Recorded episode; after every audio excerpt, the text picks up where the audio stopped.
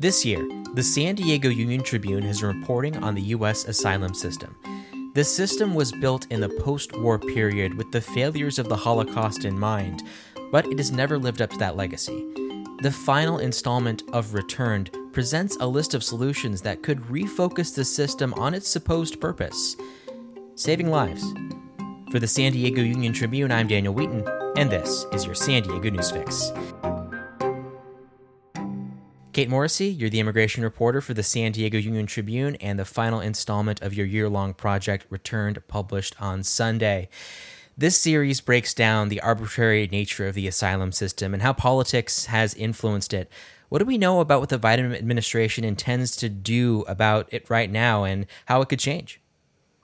So, what we've heard so far from uh, the transition team and, and the campaign of the incoming president is that um, we've had promises to undo some of the changes that happened under the Trump administration to the asylum system.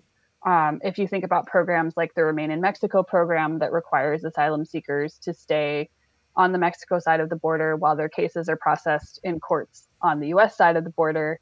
Um, Biden has has promised to eventually undo that program. Um, we don't know exactly how quickly that's going to happen. Um, in most recent days, we've been getting some sort of cautionary language from uh, transition team officials and, and incoming administration officials saying, like, hey, we're going to do these things, but we're going to need a second to figure out the logistics of how to do it. And so mostly the message has been just like hang on. Um, and they've also been i think trying to send that message to people who might be thinking about starting their migration journey now saying like hang on a second. Let us get this sorted out before you show up here. Um, so it's sort of a, a softer message of deterrence but but we we haven't seen um, you know plans of like here's how we're going to do this or or here's exactly how many days it's going to take us to like get these changes rolled out. So there's a lot still to be determined on that front. Yeah and that's kind of the theme of all the stories you've written about this throughout the year is that Trump took a system that was already complicated and somewhat politicized. And made it even more complicated and politicized. So taking it back to even how it was like in the Obama administration is is a lift unto itself. So to reform the entire thing, that's something that you know will likely take years. Yeah, I mean we've we've heard from the Biden administration that they're interested in sort of rethinking how asylum processing works. Um, some changes to do that would require Congress, other changes won't. We don't quite yet know exactly how much of a stronghold in Congress the administration is going to have politically um, because of the two races in Georgia. So that's all sort of to be determined, even even on that level. Um, but when you you know when you look historically at the system, like it's it's always had these pretty glaring shortcomings. Um, and we saw those prior to Trump, and we and and under Trump, what we saw was just this really extreme sort of strategy of making it really painful and uncomfortable to be in the system so that people would give up and go home. It's a very sort of extreme deterrence mindset of, of trying to keep people out and keep people from accessing the system and keep people from from feeling like they have any hope of of being able to get protection here. Um, that's like, you know, we, there have been so many changes. There've still been changes announced, you know, over the last couple weeks to the asylum system under the Trump administration. So they're still putting in restrictions and changes all the way up into the end. And um, yeah, it's it's going to be, you know, whether Biden tries to undo that bit by bit or make some sort of sweeping change or some combination of the things like that's that's all still really unknown. Mm-hmm. And in this installment of Returned, you spoke to many people connected to the system and asked them what they thought could be improved. Let's go through those ideas one by one and explain uh, some of the problems with the current status quo and what could be improved. So, the first one moving immigration court to the judicial branch. Uh, what is the status quo now? So, immigration court right now is part of the executive branch. So, if you remember back to like, you know, government class back in in high school or, you know, whenever you had it in your your K through 12 you've got the three branches of government. Normally we think of courts and judges being in the judicial branch. That's where you know the supreme court is all the, the federal judges everybody. Um, but that's not the case for immigration court. It's it's part of an agency within the executive branch which means that um, their sort of power and direction come from the president rather than a judge um, and the president, of course, is a is a political is a sort of very politicized figure, um, and we tend to think of judges as these more um, trying to be impartial, rooting through the law. Obviously, there's still some, you know, political slant perhaps to to how they see the world, but um, what we ask of judges is to be a more uh, sort of non-biased viewpoint. Um, and so the the the boss directly above immigration judges is the attorney general. That position is generally thought of as a prosecutor position. So to have a prosecutor being the boss of judges um, on cases that eventually, if they get appealed enough, that prosecutor is going to be prosecuting rather than deciding. Um, it's all very, it's all a little too close to home. Um, it's, it's what you know wh- whether you talk to the immigration judges union or or immigration attorneys themselves or the federal bar association um, so many people think that that this sh- this structure change needs to happen both for sort of the the appearance and feeling that that people in court are getting you know their fair hearing that's not being influenced by by sort of partisan goals. And then also um, there's a lot of people who argue that it would make the the system more efficient, that it would make the system uh, have you know more more fair outcomes. So there's there's quite um, a lot of issues in the system that that this move is is seen as something that could solve them, mm-hmm. or at least help with them. And the second uh, change that is suggested is to better diversify and train immigration judges. What are some of the issues there? So, if you remember back to the second installment in the series, we did a big um, data analysis of outcomes in immigration court in asylum cases. And what we found is that judges have a pretty wide and disparate uh, grant rates and denial rates. And so, um, part of the idea is to to look at the hiring process for judges. How are they being selected? Where are they coming from? Um, about half or just over half of judges um, tend to come from the government agency that is responsible for arguing against immigrants in immigration court.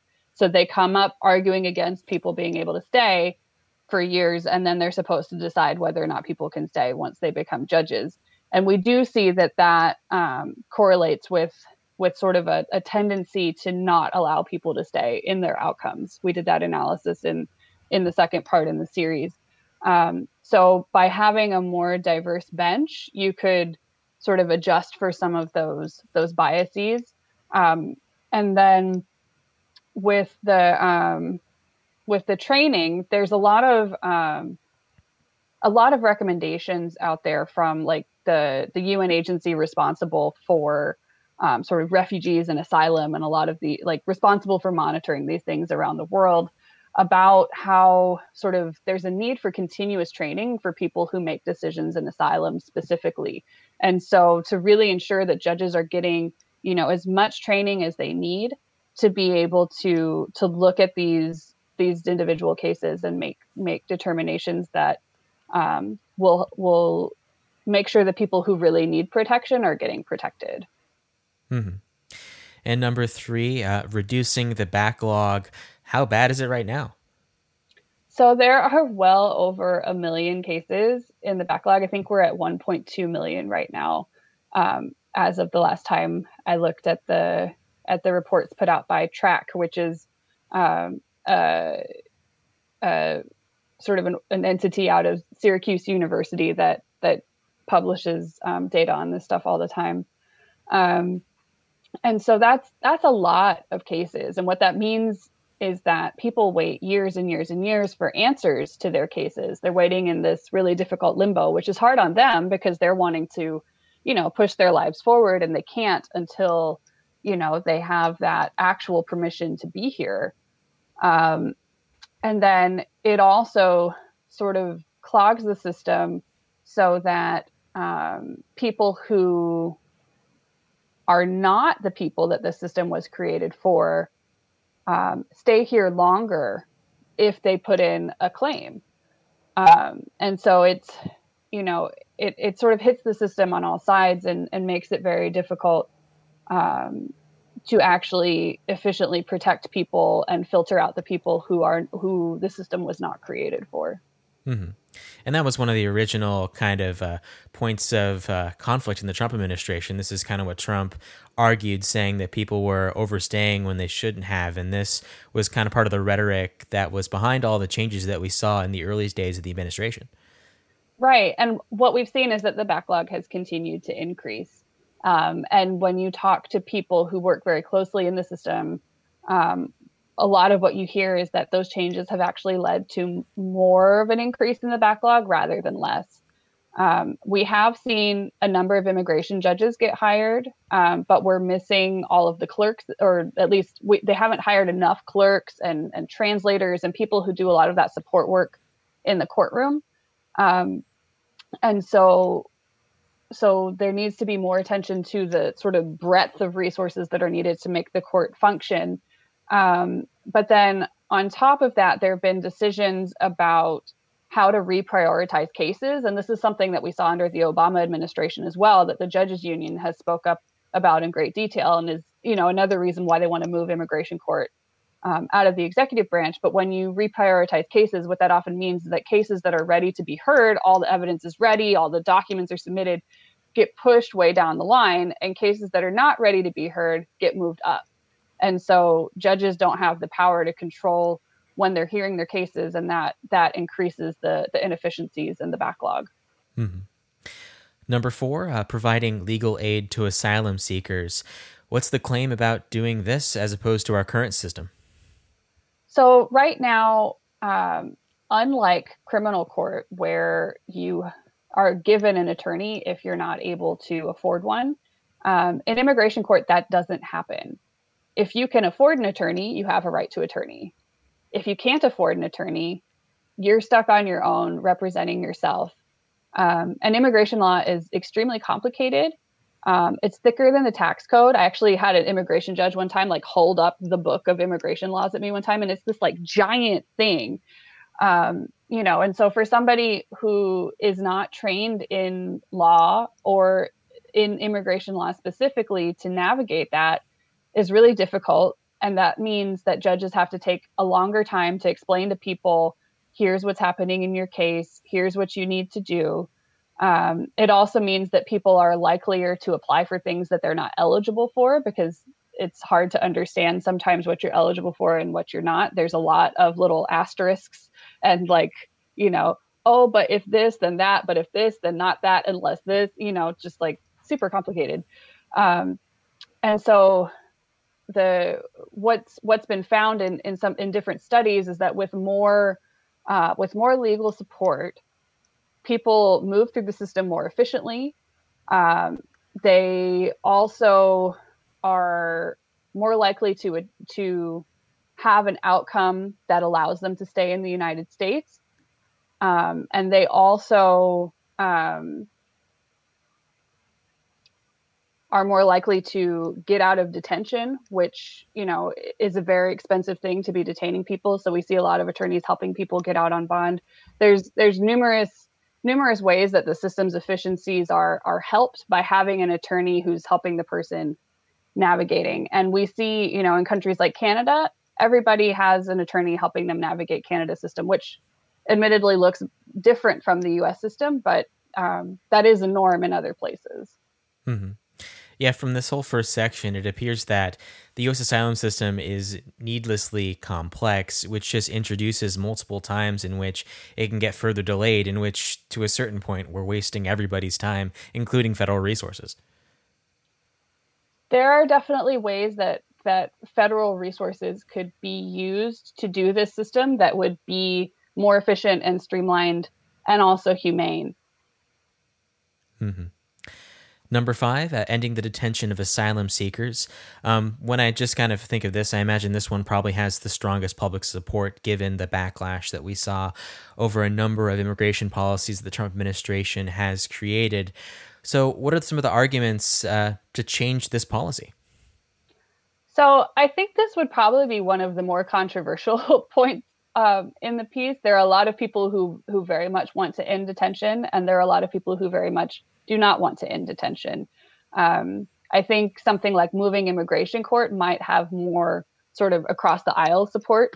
Um, but I do think there are a lot of people out there who feel very strongly about ending the detention of asylum seekers um, for a number of reasons. Uh, one is that it's, like I said a second ago, it's extraordinarily expensive. So I calculated based on the the average cost to to hold an individual adult in immigration detention last year um, it costs about $3,500 a month for one person. Um, if that person is a parent with with a child or children, the cost per person goes up extraordinarily. Um, and so, for that amount of money, you could, you know, instead of holding somebody in detention for for a fraction of that money, you could have them, you know, working with a case manager to to check in and figure out you know the legal help that they need with their case and you know getting their life situated so that they can you know have somewhere to be while they're they're going through the process. Um, there have been pilot programs that have have done that that sort of thing and they found that people you know tend to show up for their their court hearings at, at very high rates and that goes up almost to 100% if they have attorneys it, along with that case management work um, so there are there are viable alternatives out there. Um, and then the the sort of other side to this is that a lot of people who, you know, are are truly in need of asylum, the people who have lived through the kinds of experiences that make you eligible for asylum, are carrying really intense trauma. And so going from you know fleeing your country because your government was discriminating against you because of something about your identity and imprisoning you for no reason and torturing you in those prisons you escape. You make it here to the united states and then we put you back in what basically looks like a prison. Um, and so there are a lot of people for whom the system was was created for people in their situation who cannot mentally cope with being in a detention facility. Um, there are people who give up on their cases because of this. Um, there are others who, you know, it just exacerbates the the mental health uh, trauma that they're carrying. Mm-hmm. Certainly. And uh, number six, act as an example for other wealthy countries. Uh, in reading this portion of your story, it kind of reminds me of some of the changes that we're hearing in general terms from the renewed foreign policy of the Biden administration to kind of set a different standard for the rest of the world. Can you explain what the U.S. would need to do to kind of raise the bar for the rest of the global community? Sure. So I think it's it, to understand this section, it's important to understand that the asylum system is our version of a screening process to figure out who is a refugee, to identify people who are refugees, because refugees have certain rights under international agreements. And so other countries have their own systems for screening for refugees. Um, and sometimes, uh, if you know the country that is receiving refugees itself does not have a lot of resources, sometimes the United States and other other countries will um, will resettle some of those refugees to their own country. So refugees who have already been identified in other places would come to the United States. Um, and so a lot of times when we say the word refugee in the United States, we're talking about people who've been resettled. But people who win asylum also, when you look at, at you know the international definitions, are also refugees. Um, and so when you're looking sort of globally at, at where refugees actually are, or where people who are waiting to be identified as refugees are, um, and where most of them are not here. Most of them are in developing countries. Most of them are in countries that have way fewer resources than the United States, that are way smaller than the United States. Um, and even when you look at wealthy countries, um, you know there are our peers take in more than us relative to their their wealth and size as well. Um, and even i believe germany in raw numbers takes t- hosts more displaced people than we do. So um, you know when you look at the issue of forced displacement is this you know it's this global thing. And and we came together in the 50s and 60s as a world and said we should do something systematically to be able to address forced displacement when it happens. And when when a country like the United States that has so much influence and so many resources says, you know what, we're going to pull back on on our participation in these systems that have been set up that sends a message to other wealthy countries as well as other less wealthy countries that it's okay to do that. And so then you get a ripple effect where everybody starts pulling back and then people are just stuck with with nowhere to find help. And so if we as the united states say you know what? We're going to do this then that puts pressure on other countries to also step up and do you know do their share and, and work together to try and, and address these issues mm-hmm. yeah and the net results of kind of this action is you know the tent cities in greece and turkey uh, from people fleeing syria the rohingya situation it's stuff that could be managed if there was someone at the table willing to kind of set the stage Right. I mean, even if you look at, you know, Australia sends most asylum seekers to an island. They won't even let them on the mainland of, of the country. Um, and that's, you know, there are a lot of a lot of countries that are starting to take that more restrictionist tone with with displaced people. Mm-hmm. The seventh recommendation is to make the asylum system less adversarial. How would you do that? So, um, going back to what I was saying about Canada's system, uh, Canada does not have an adversarial system. And what that means is that you don't have this incredibly well trained and well educated attorney whose job is specifically to know this kind of law arguing against your ability to be protected. So in Canada's system, you have the person who's going to make the decision about whether this this individual meets the asylum criteria, and then you have somebody helping that individual tell their story to this person so that they can make those determinations. Um, so it's an it's a non-adversarial system, and we actually have a version of that in the United States, but we only allow people to go through that system if they are already here let's say somebody comes to the United States on a student visa. And once they get here and they're living here fully, you know, complying with everything with their visa, and they say, hey, you know what, United States, it's really dangerous for me back in my country. My life is in danger if I go back. And I think that maybe I should stay. Um, if they want to do an application to to request asylum that way, they go through a non-adversarial process they go and they they have an in-person interview with an asylum officer and that person can grant them asylum uh, if they don't get granted asylum they get a second chance in the immigration court system but their their first chance is in a what feels a little less intense it's a it's a little more uh, in understanding of of what this person has probably lived through in the way mm-hmm. that it's structured. Yeah, it's like from what you're describing, it's like the current US asylum system is kind of more like winning a court case when really it should be like applying for a loan or something like that, in which they just determine if you're eligible or not. And so what we you know, what we see too is that all, you know, not every immigration court case is an asylum case there are a lot of other kinds of immigration court cases too. Um, and so that, you know, means that judges have to have a much wider range of, of immigration law knowledge all the time when they're working these different cases, but still be trained enough in asylum to make these decisions that asylum officers, like, that's their job.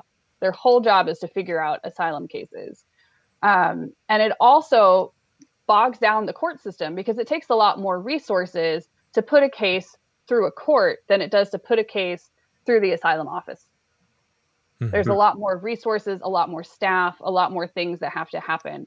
So if you took all those cases that were in that backlog and put them through the affirmative process, that would that would drastically change how a lot of that is functioning. Mm-hmm.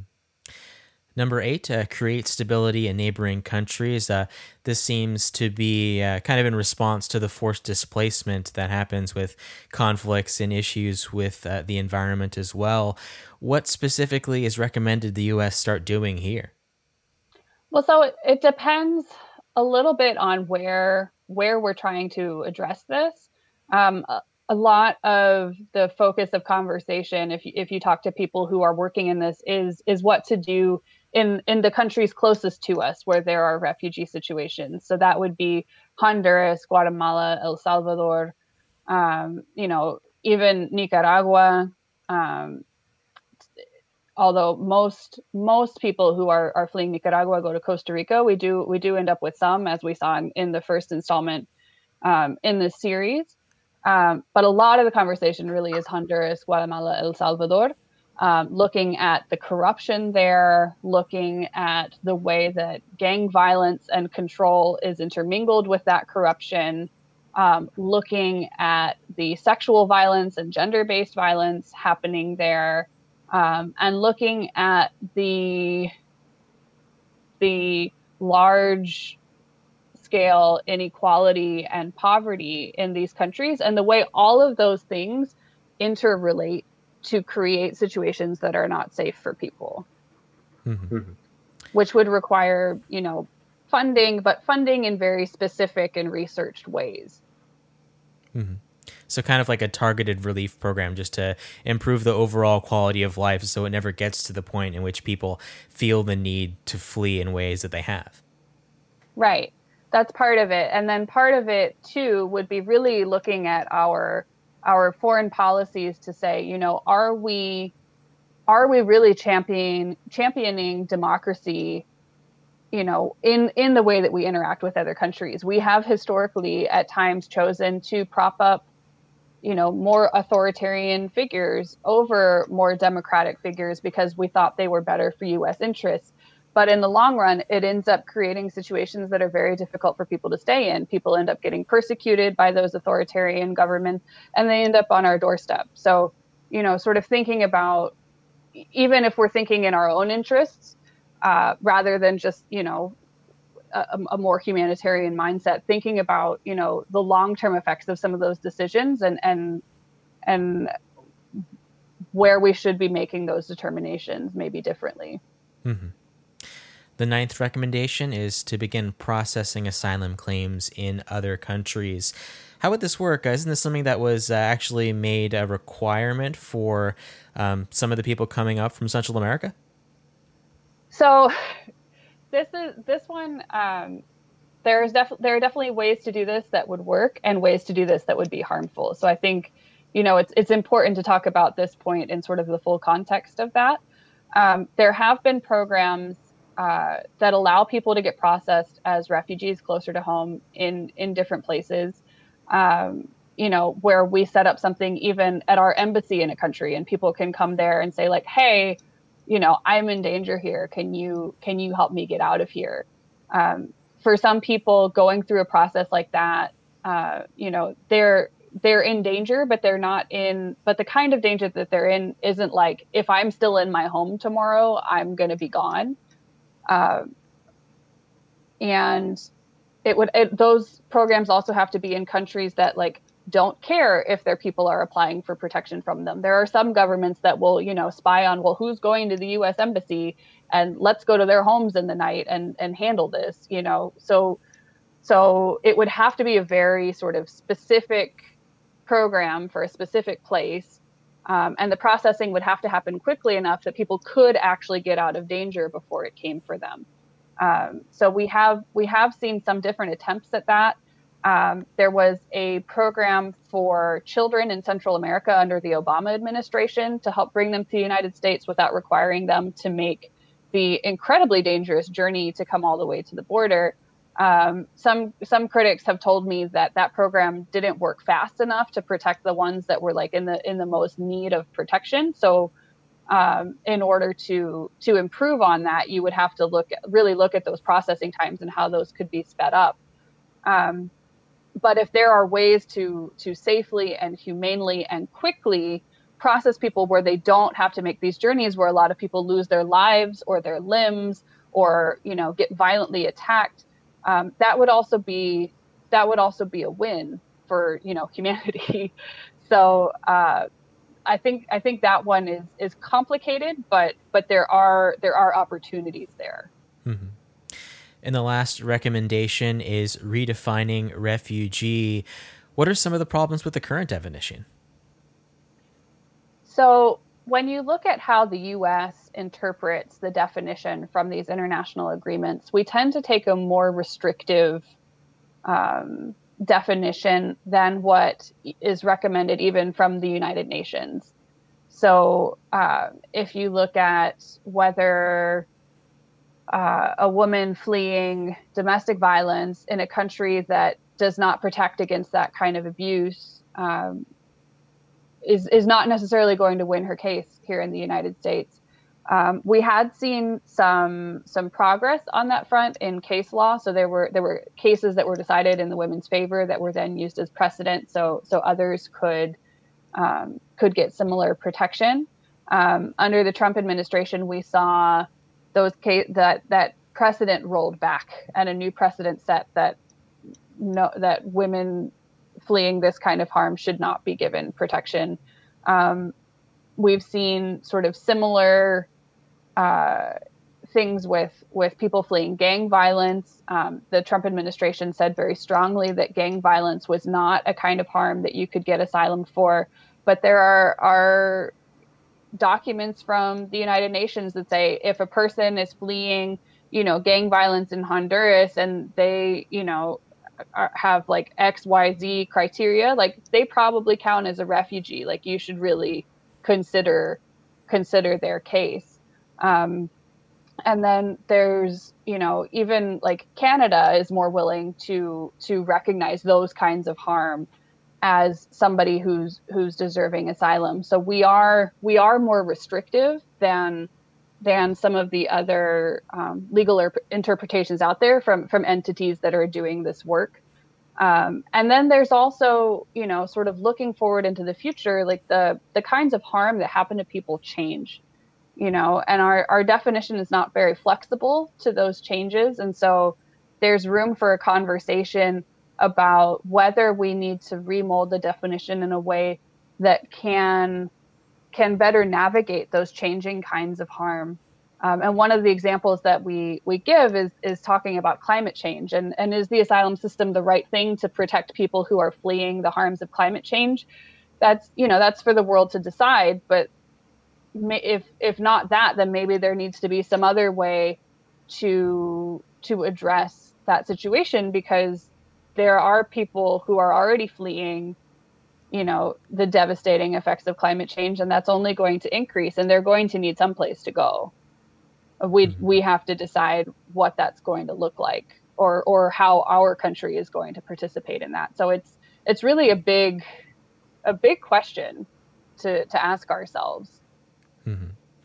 And when considering all of those uh, different approaches of making this system more fair, just, and living up to the what it was intended to be, is there yet anyone, be it in government or in the nonprofit realm, that is kind of becoming a standard bearer for some of these changes? Because you need to have a coalition that's willing to put in the work, write legislation, have some kind of bipartisan agreement for this all to happen. There's only so much that a president can do on its own. Is there yet a champion for changes to asylum or immigration generally? I mean, there are any number of of human rights groups and immigration rights groups and immigration law groups.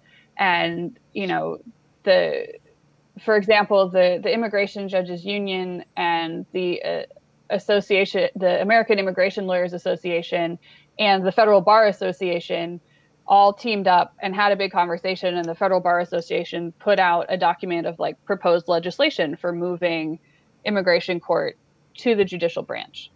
Um, and so we do see those conversations happening about a number of these issues. I don't know that there's one entity that has like the legislation already written for all of these things um, but there are a lot of organizations out there that are making these recommendations and and putting in the work.